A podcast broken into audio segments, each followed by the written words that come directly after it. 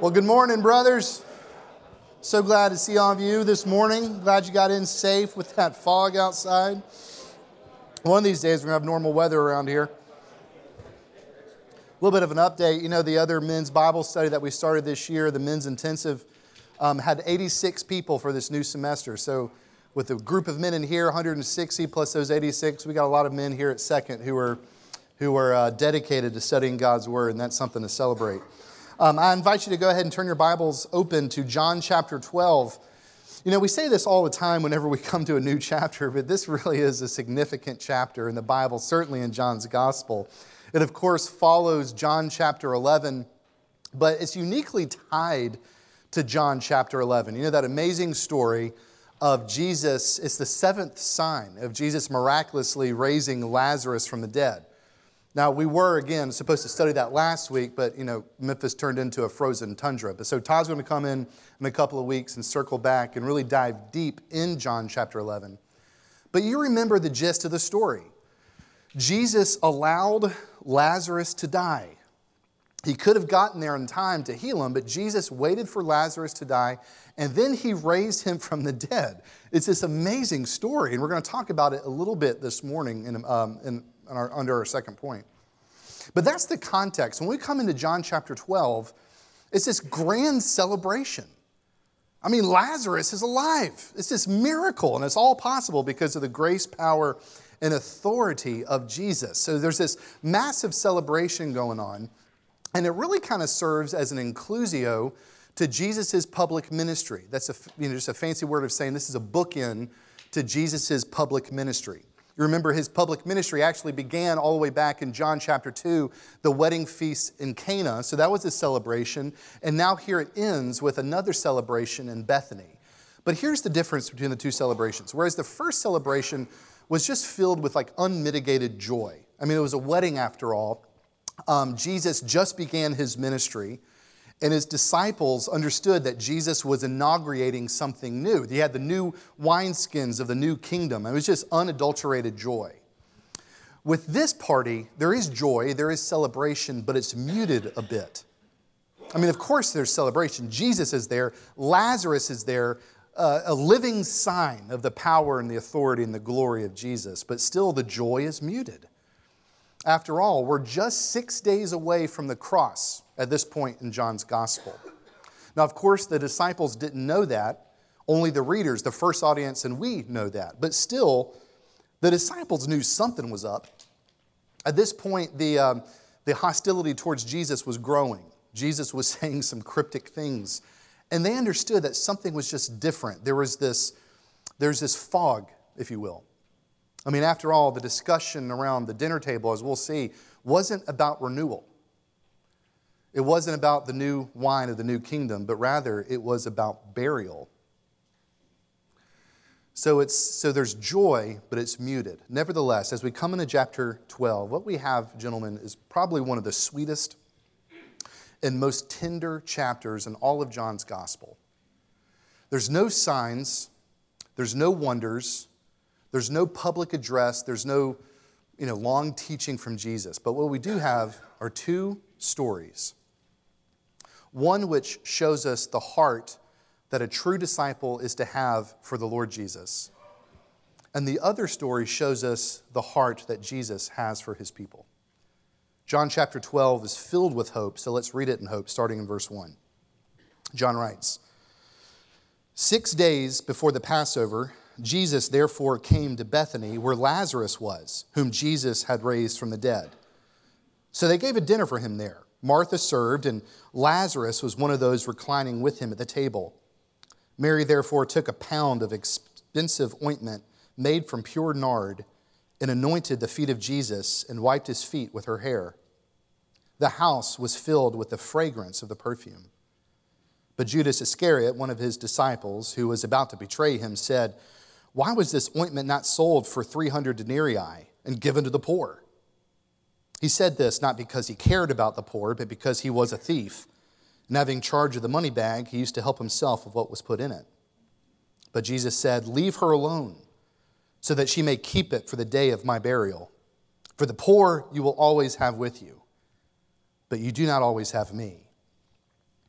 When the large crowd of Jews learned that Jesus was there, they came not only on account of Jesus, but also to see Lazarus, whom he raised from the dead.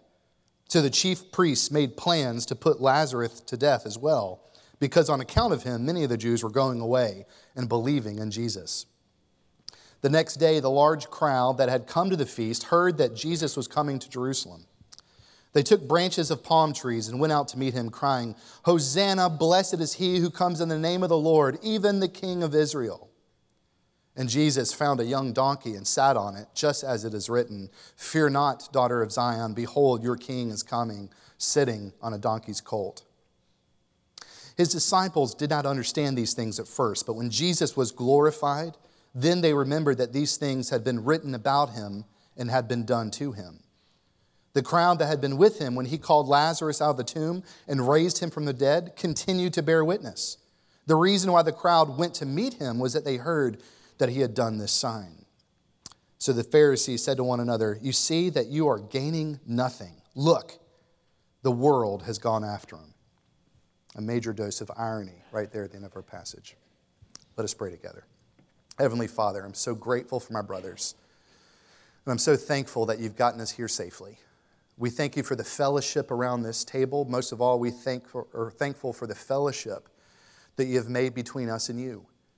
And Lord, we pray that through this lesson this morning that we would understand the, um, the amazing nature the fellowship that you've created for us with yourself through the life, death, and resurrection of Jesus.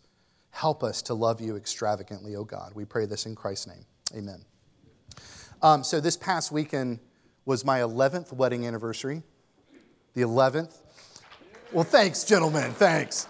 The, the winter storm absolutely ruined it, however. Uh, we had this um, really great plan. We are going to go to Folk's Folly. I was going to get three plates of fried pickles all by myself. I mean, those things. And um, I just really could not wait for those pickles. But of course, the storm comes, and uh, Mr. Folly, or whoever was on the other end of the phone, called and said that you can't, uh, you can't eat here because of the ice and the water. And so we went from having this amazing dinner planned um, to being stuck in the house with two kids that could give a rip that it was our anniversary. I mean, the, all they cared about was the snow outside.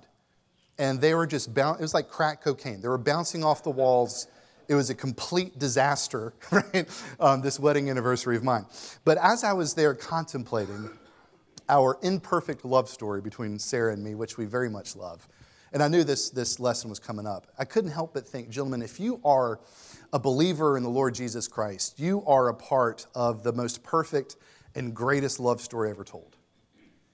And I say that not to be cheesy, right? I just say it because it's absolutely true. That's what the Bible says of us as Christians. You got 66 books in the Bible inspired by the one Spirit of God, and all of it is about God getting the hearts of His people. This love story begins, of course, in Genesis, where God is king in this garden paradise, and he's in fellowship with his people, Adam and Eve. And we're told that God walked with them. That is a picture of beautiful intimacy, all right, where they actually knew each other. It was meaningful. They gave themselves to God, and, and God gave himself to them. It was perfect harmony, it was perfect bliss. But then, of course, Genesis 3 happens, the fall happens, and this beautiful, intimate fellowship and relationship that God enjoyed with his people was broken because corrupted people cannot be in this intimate fellowship with God. Now, you fast forward to the end of the love story, Revelation 21 and 22, and what do you got? You got the New Jerusalem coming down, where Jesus, the greater husband, as the Bible identifies him, is there, Lord of now the garden city, and he's once again in this perfect, intimate fellowship with his bride, the church. But this time it's infinitely greater than what Adam and Eve enjoyed before because now there is no possibility of sinning. It is just eternal bliss, eternal glory, eternal joy forever and ever. And every little chapter and book in between those two points is the story of God's cosmic rescue plan to get our hearts and what He does in order to accomplish that, culminating in the life, death, and resurrection of the Lord Jesus Christ. If you are a believer, you are in the midst of the greatest love story ever told. And as we come to John chapter 12, we see that love story, we're reminded of that love story by two smaller stories. First off, the story of Martha, or rather Mary, that shows us the type of love that we are to have for Jesus Christ. Then we have the story of the triumphal entry of Jesus, which shows us the type of love that Jesus has for us. So, if you're going to summarize our purpose in studying John chapter 12, other than just marinating in the scriptures, I think the purpose is twofold. First off, discipleship. Brothers, Mary is our model. And she shows us how to love Jesus with an extravagant love. And we're to look at her as our model and ask ourselves are we loving Jesus as Mary is loving Jesus? If so, praise God. If not, why not? So it's self reflective, it's for our discipleship. Are we like Mary? But then the second purpose, I think, is for our encouragement, okay? It's, it's basically the triumphal entry is asking us do you believe in, and if you do believe, are you resting in the matchless love of Jesus? Because if you are, it changes absolutely everything. All right, so there's two little things here the extravagant love of disciples to have for Jesus. This is for our discipleship, the model of Mary. And then for our encouragement, we're going to look at the matchless love of Jesus, the love that he has for his people. Okay, so let's go ahead and dive in. Looking at verses 1 through 8, we see the disciples' extravagant love for the Lord Jesus. Now, remember the context. This is a party that's taking place in these first eight verses. And it's really a thank you party It's a thank you party thrown for Jesus and what he has done in raising Lazarus from the dead. And, brothers, what we see here, I really think it, it summarizes what Christianity is all about the heart of Christianity. And it's this loving Jesus with absolutely everything you've got, loving him extravagantly that's the purpose of Christianity. That's the heart of Christianity, loving Jesus extravagantly. And we see different elements in verses 1 through 8 that helps us to understand what that means to love Jesus extravagantly. So, first off, in, one, in verses 1 through 3, we see that this means our love for him is sacrificial. Okay, Christian love is always sacrificial. It's always action oriented. It's always other centered. If we're loving people, if we're loving God by our mouths only, by what we say, it is no better than a Hallmark card for Valentine's Day. If our love is self centered, if it's all about us and what we can get out of the relationship, then it's no better than the way that the world loves. Christian love is always sacrificial, it's always action oriented and other centered, and we see that in the model of our sister Mary. Okay, now where do we see that? Well, notice the gift that she gives Jesus. what, what is this gift? It is a pound of pure nard, right? Now, what in the world is that? A pound of pure nard. Frankly, friends, it is the most expensive bottle of perfume that anybody could have possibly owned back then. First off, it was foreign. The only place you could get this was from India, okay? So it was exotic in the first place. But beyond that, it was extremely expensive. When Judas starts complaining about everything, he notes that it's worth 300 denarii. And we, we've heard this before. That's the equivalent of one year's worth of wages. Okay, so a, uh, an entire pound of this. So we can just kind of do the math. There's 16 ounces in a pound. If you're being conservative, let's just go below the poverty line. That means that there's about $2,000 worth of an ounce in this bottle. $2,000 an ounce or $2,500 an ounce. I mean, just for perspective, I got Sarah flowers from Fresh Market for our 11th anniversary, but this is, this is $2,500 uh, an ounce is what she had. She had a pound of it, so roughly about $35,000, $40,000, $40, now, the question is, what in the world was she doing with that? I mean, she was a Jew. And there's no hint that she or Martha or Lazarus were, were rich people beyond their means other than this. So, where in the world did she get it? Well, the other Gospels give us some hints. This perfume, this pound of nard, was kept in an alabaster box, which itself was pretty expensive. Scholars seem to think that this was an inheritance that Mary's father had saved up for her. Okay, it, it, was an inheritance because, as you know, reading through the Gospels, there's no mention of her parents. So, presumably, by this point, her father had died, right? We also see, too, that she wasn't married. And so a woman back then was extremely vulnerable. I mean, it was a very dangerous place to live, especially if you're a woman. Right? So just think about this. If her father had passed away and she was not yet married, that means that she needed at least an older brother to look after her and care for her, which is why she was so devastated when Lazarus died in John chapter 11. Not only was she grieving the fact that she lost a relative, someone she loved deeply, but he represented her security. And it wasn't just like a fake security either, like a security blanket. He really was her security. She would be destitute, helpless, without an older man in her life looking after her. So go back to the perfume then. Scholars also tell us that this perfume was probably carried around her neck. They didn't have safety deposit boxes back then. That was the safest place that you could keep something like this around your neck. It was an inheritance, and scholars say, in the form of a dowry. Now, what is a dowry? A dowry is something that had to be given in order for a marriage to take place. The parents of the bride to be basically had to give a down payment to the family of the groom in order for this marriage to take place. So here's Mary. Just think about this. Here's Mary. Her dad's dead. Her brother had died, but is now alive. But certainly his mortality is on the forefront of her mind. She's single in a very dangerous place Okay, she's one of the most vulnerable people alive. This dowry, this inheritance was everything to her. It meant everything to her. Her father saved it up to ensure that she could be safe and have a good life, that maybe one day she would meet someone that would look after her. It wasn't just a lovey dovey, oh, I hope my daughter gets married. No, I hope my daughter gets united to a man that will guard her and protect her in this very dangerous place. So I'm going to save up, scrimp, and save for this thing so that, that could be her dowry in case I die. And of course, he did. But what does she do with it? She breaks it.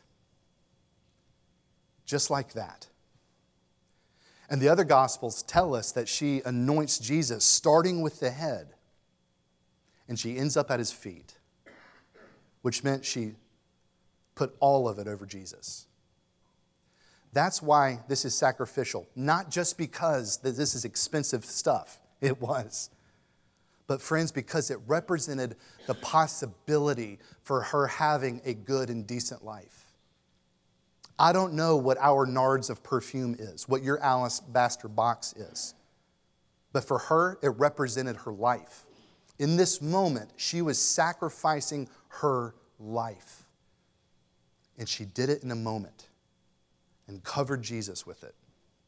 We'll get back to the motivations for this in just one moment, but make no mistake, this was extremely sacrificial love we're talking about here.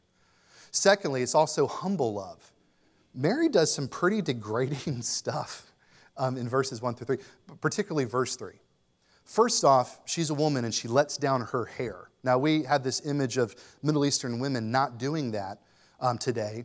It was the same for back then for Jewish women. They did not let down their hair for anybody. They only did that for husbands or fathers, brothers, people they lived with, their family. They certainly did not do it in public with people that weren't their family. So here's Mary in public letting down her hair. And what does she do with that hair? She uses it to wipe the feet of Jesus. She touches the feet of Jesus. And I'm not being disrespectful when I say that was nasty, okay? Because people's feet back then, even Jesus in his humanity, had nasty feet.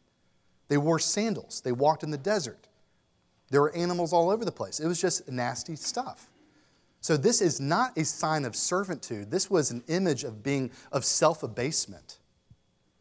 Okay, because washing people's feet, there were certain delineations of slavery back then. Only the lowest rung of slaves washed people's feet because it was that self-degrading. Which makes it even more remarkable than just in another chapter in John chapter 13, Jesus is the one who washes people's feet, including Judas. And I can't wait to talk about that in two weeks. But notice what Mary is communicating here. Remember, this is an honor shame society. Okay, so I think this is what Mary is communicating through this action. She's saying, I don't care what people think of me at all. Because, Jesus, I know who you are. And you're worth all of my honor. There is no act of devotion that's beneath my dignity. That's what Mary is communicating through this action. Do, do you see what she's doing? She is absolutely killing her pride in this moment. All of us have pride. She is killing it in this instant. She's laying aside her ego. She's taking off her cool jacket. She is killing that Genesis 3 fallen, self centered impulse all of us have, which says, God, you owe me this. In this instant, she's saying, Jesus, you don't owe me anything, but I owe you everything. Okay? So Mary is loving Jesus sacrificially and humbly. This is the model of true discipleship. And if we're not loving Jesus this the way, we're simply not loving Jesus. There's no such thing as loving Jesus half heartedly, going halfway. We love him sacrificially and humbly. So this is a big deal. Now, so let's think about the motivation of what drove her to this. Motivation is absolutely everything. It's just as important why we do something as to what we do, okay? So what is our motivation? why are we here at 6:30 in the morning? Some of us woke up at 4 just to get the bones working so we can get here. Why do we do that? Why do we go to church? Why do we study the Bible? Why do we humble ourselves? Why do we serve Jesus? Why do we serve the poor? Why do we do those things? All right, is it because we saw our parents do it? Is it because we feel like we have to? Is it because we're struggling with some sort of guilt complex that we got to do these things so God will love me? What was Mary's motivation? Well, it's simple. Her motivation was, was purely love. And I know that's a no brainer because that's the main subject and theme of our talk this morning. But, friends, that was her motivation. Jesus was the apple of her eye. She loved Jesus with all of her soul. That was her motivation for doing these things. But if we drill down in this passage, we see two things that helped cultivate that love that I want us to take note of. The first one comes in verse 2. She was grateful for the things that Jesus has already done in her life. So just think about Mary, okay? Um, talk about whiplash. I mean, just a couple of days before this, she was standing in the grave of her brother, alone in Israel, isolated in Israel, by herself, grieving in the depths of her soul, scared silly. Then Jesus simply says, Lazarus, come forth. The next thing that we see is that Mary is at a dinner party. And who is sitting next to her except for her brother, Lazarus? And she is overwhelmed with gratitude. How could you not be overwhelmed with gratitude? She loves Jesus so much, it goes beyond her ability to express it verbally. The only thing that she knows to do is to take that which is most precious to her and break it and cover his feet with it, the one who had mercy upon her. She remembered those things that Jesus had already done for her. Brothers, do you remember those things that Jesus has done for you? And I'm not just talking about monetary or temporal blessing. Certainly give thanks to the Lord for those things because He's the one that's done it. But I'm talking about those, those Ephesians 1, those Ephesians 2 realities of what Jesus has done to save you and what He has done to save your children and to save your parents and your spouses and your loved ones. Those things, becoming man, taking on sin, taking on death, and coming out the other side so that we might be alive in Him. If you ever get in a place where you feel like your affections for Jesus are waning, I suggest that you go back and remember those things that He's done for you. And that will begin to cultivate this extravagant love for Jesus. But that's not the only thing that was going on in Mary's mind. According to verse 7, we see that Mary too was grateful for these things that Jesus promised to do. I can't explain it. I mean, most scholars can't. In fact, a lot of scholars disagree with what I'm about to say because it's so unrealistic, but I, I think you just got to read it face value. According to verse 7, somehow, some way, Mary knew what was going to happen. She didn't understand everything on every level. I mean, how could she? But the faith and the love that she had in Jesus somehow penetrated and allowed her to perceive things that even the disciples did not yet realize that Jesus was about to die. And somehow, some way, Jesus was going to die for her. And so here's this woman, self emptying, on her knees, wiping his feet, probably with tears in her eyes. And she's saying to herself, I, I can't, I don't know what is about to happen exactly. And I don't know why, but I know that you're about to do something wonderful for me, and it overwhelms me. And so, really, she takes up the verses that our brothers just sang for us. I mean, were the whole realm of nature mine, it would still be a gift far too small for you. Brothers, do you remember the promises of Jesus? Not just the fact that he's captured you, that he's cleansed you, forgiven you, and saved you, but the fact that he has promised you that one day he's going to raise you from the dead. That he's going to raise your loved ones who have gone before you in the faith from the dead. Do you remember that? Do you believe that? Are you rejoicing in the fact that one day you are going to be the one lounging at the dinner table with Jesus in the great feast to come? Is that a reality that you've put into your GPS coordinates? That that is headed for us? That we will be robed in glory with the Lord Jesus Christ forever and ever? Do you know that? And if you do know that, does it make you grateful? Does it make you grateful enough to break whatever your alabaster box is at the feet of Christ? And I don't know what that is for you. It could be your retirement, it could be a sin you're holding on to, it could be an idol, it could be something that's just precious to you. This was certainly precious to Mary. It meant her life. But are you grateful enough to break that at the feet of Jesus? We have to ask ourselves that question because if we're not willing to do that, we have not yet considered what Jesus has done and has promised to do in his gospel. Okay?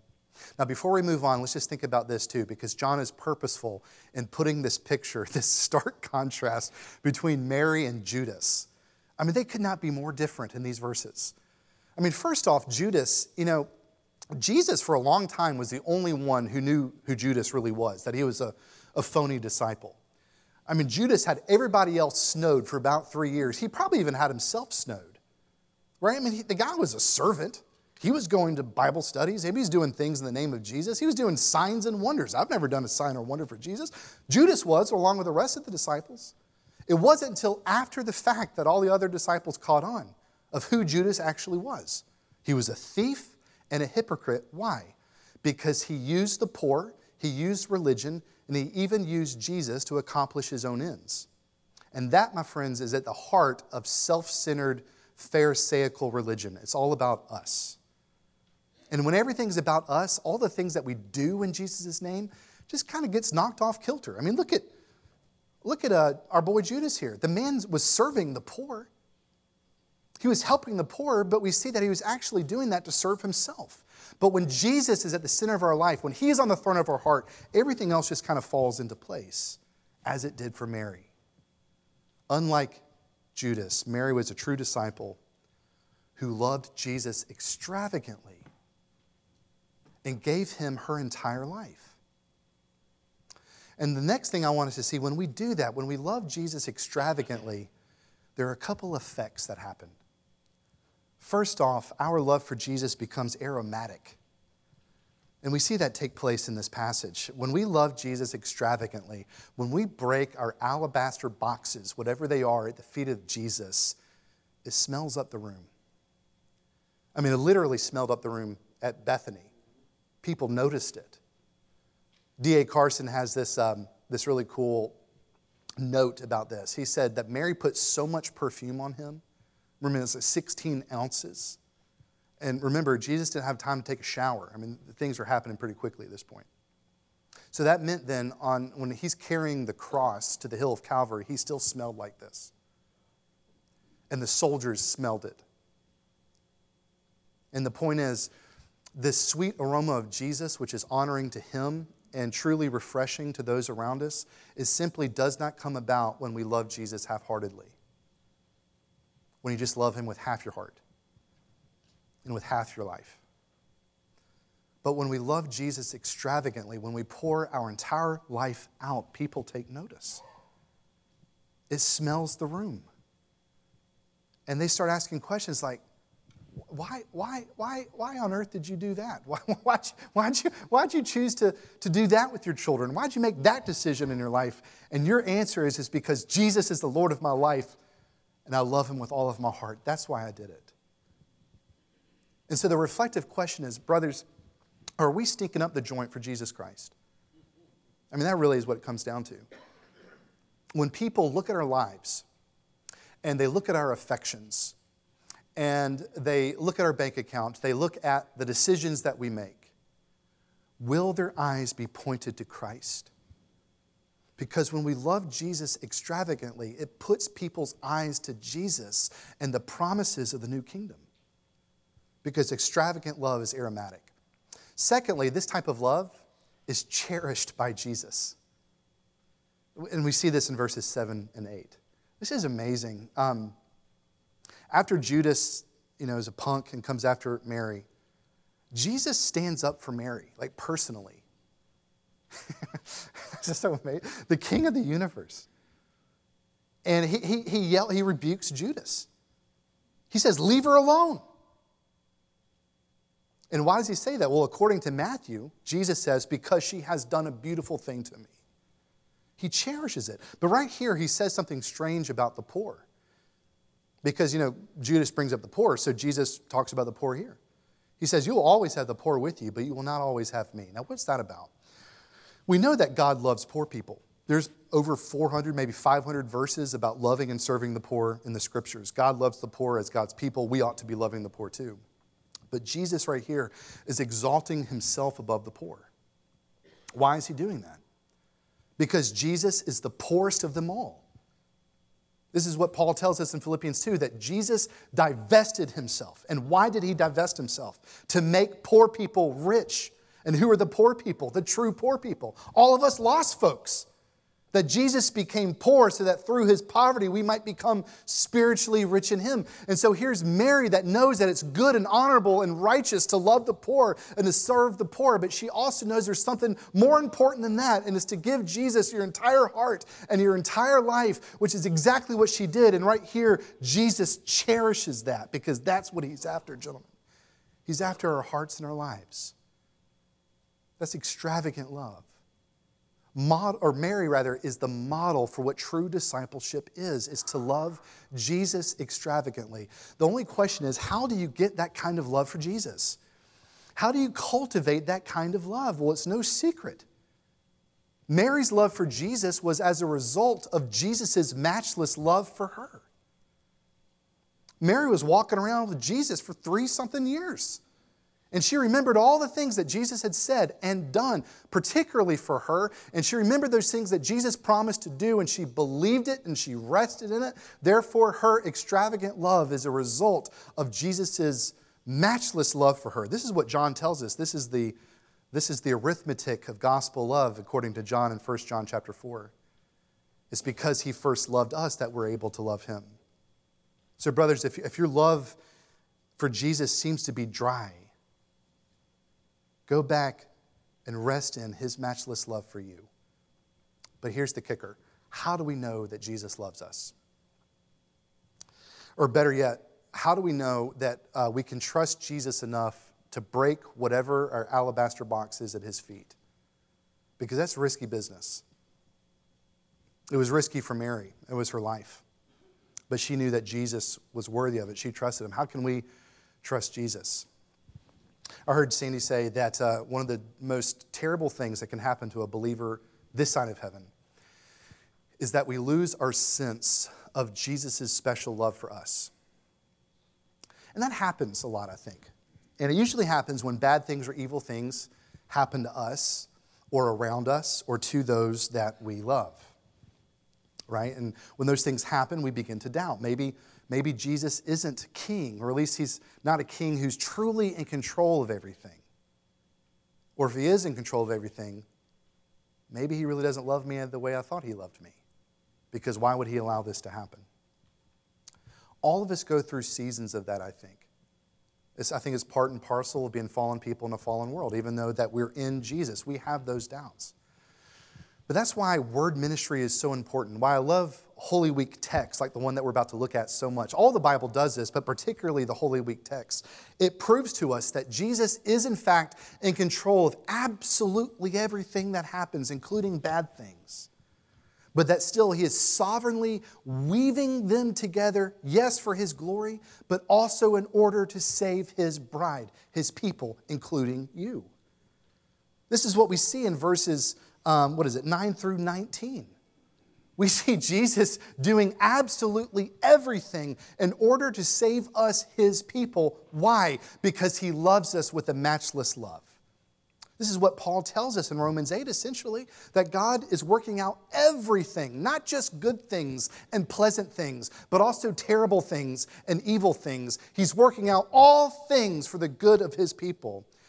And we see this in technicolor the sovereign love that Jesus Christ has for his church in verses 9 through 19. So there's three things, four things I want us to look at real quickly. First off, note Lazarus and the chief priests in verses 9 through 11. Lazarus was not interested. It wasn't his intention to become a religious celebrity. But at this point, I mean, he was more famous than Tim Keller, right? Because Jesus had, had raised Lazarus from the dead. Like everybody wanted to see Lazarus. At this point, Lazarus and Jesus are tied to the hip. You couldn't think about Jesus without thinking about Lazarus, and vice versa. You couldn't think about Lazarus without thinking about Jesus. I mean, he was just famous. But do y'all remember why Jesus raised Lazarus from the dead? John tells us in chapter 11. Remember, I said it earlier. Jesus allowed Lazarus to die. He allowed Lazarus to die so that he could raise him from the dead three days later. Do y'all know why he did that? Well, Jesus tells us himself in chapter 11, first off, to increase the faith of the disciples. So they would see this sign of Jesus' power and authority and might. But the second reason is for his own glory. Now you say, well, duh. I mean, there's a whole lot of glory in seeing a man raised from the dead. Only God could do such a thing. Yes, that's true. But that's not what Jesus was talking about. Jesus was talking about the glory of the cross. And he says some language later in John chapter 12 that, that leans that way. But just think about his high priestly prayer in John chapter 17, verse 1. When Jesus prayed, he says, The hour has come, Father. Now remember, the hour has come. That's language to denote the cross. So he's basically saying, Father, the cross has come. Now glorify your Son so that I might glorify you. What Jesus is saying, what this is saying, is that in somehow, some way, by raising Lazarus from the dead, that would lead to the glory of the cross. Okay? How is that so? Well, we see in verses 10 through 11. By this miracle, by raising Lazarus from the dead, Jesus intentionally agitated the chief priests. So much so that they signed his and Lazarus' death warrant.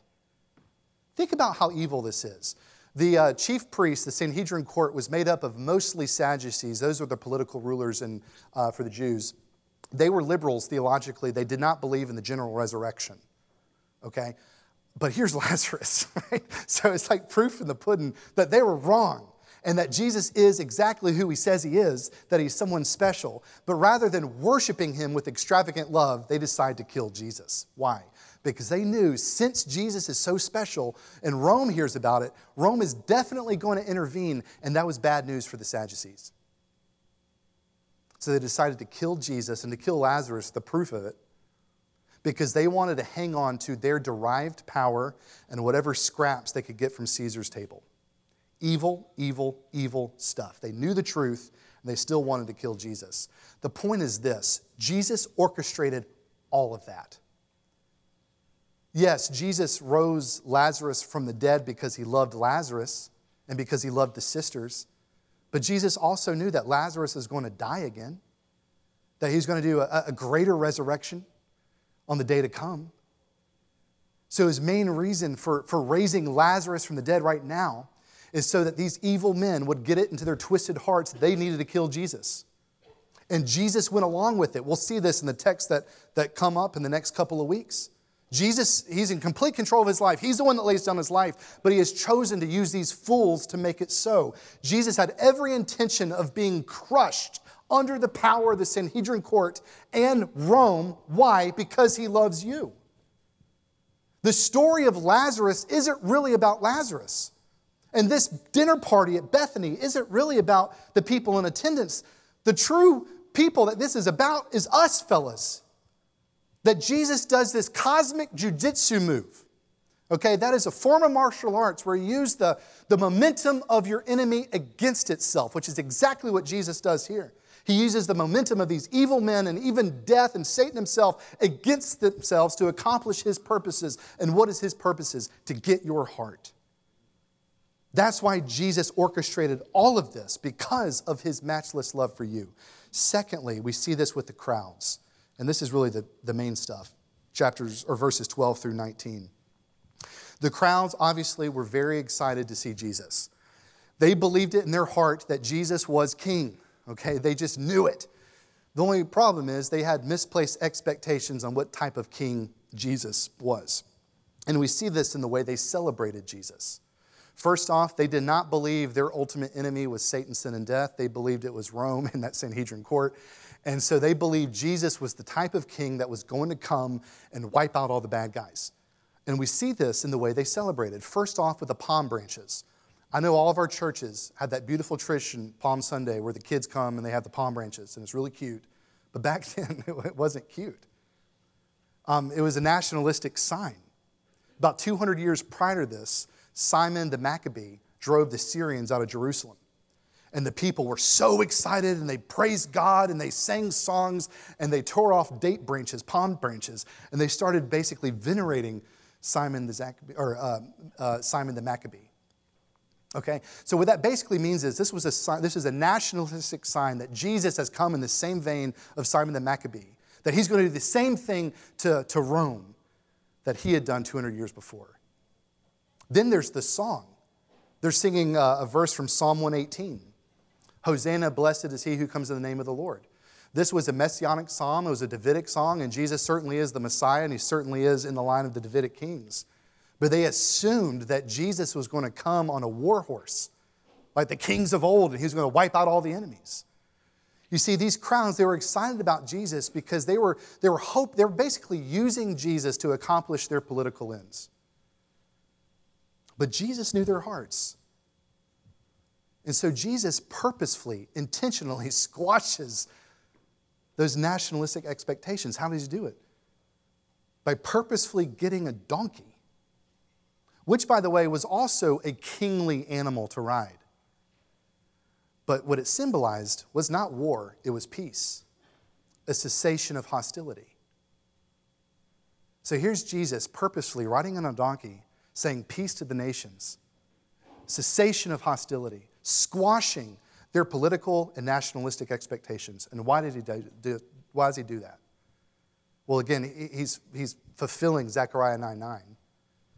But this is why he does it to fulfill the promised plan of God and to reveal what his mission is.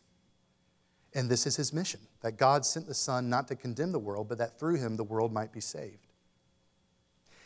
And when he did that, this is what happened with the crowds. Their cries of Hosanna turned into crucify him, give us Barabbas in less than a week. And Jesus knew that was going to happen, yet he did it because he loves you. Lastly, Passover. We got to talk about Passover. John mentions it in verse 1.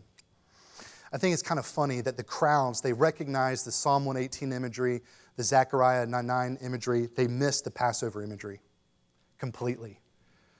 Scholars tell us that right about the time that Jesus rode in into Jerusalem upon a donkey, there were shepherds about herding about 200,000 lambs to the temple to be prepared for sacrifice, for Passover. Passover, again, the great celebration that the Jews had to commemorate God delivering them from Egypt when the angel of death passed over whoever had the blood of the lamb over the doorpost. So here's Jesus purposefully, sovereignly choosing this time and this place to communicate to you this that he is the Lamb of God who takes away the sin of the world. He did that purposefully so that you might know.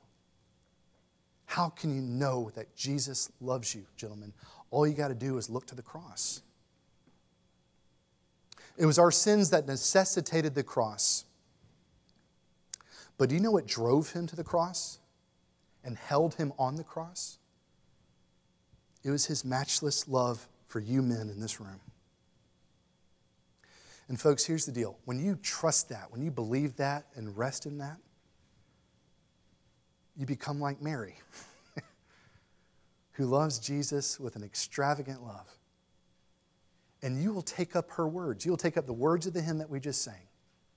When I survey that wondrous cross, love so amazing, so divine, it demands my soul, my life, and my all, and whatever our alabaster boxes are. Let's pray. Heavenly Father, I'm so grateful for my brothers in this room. And I pray that you would help me and help all of them by the power of your Spirit to believe and rest deeply in the love of Jesus.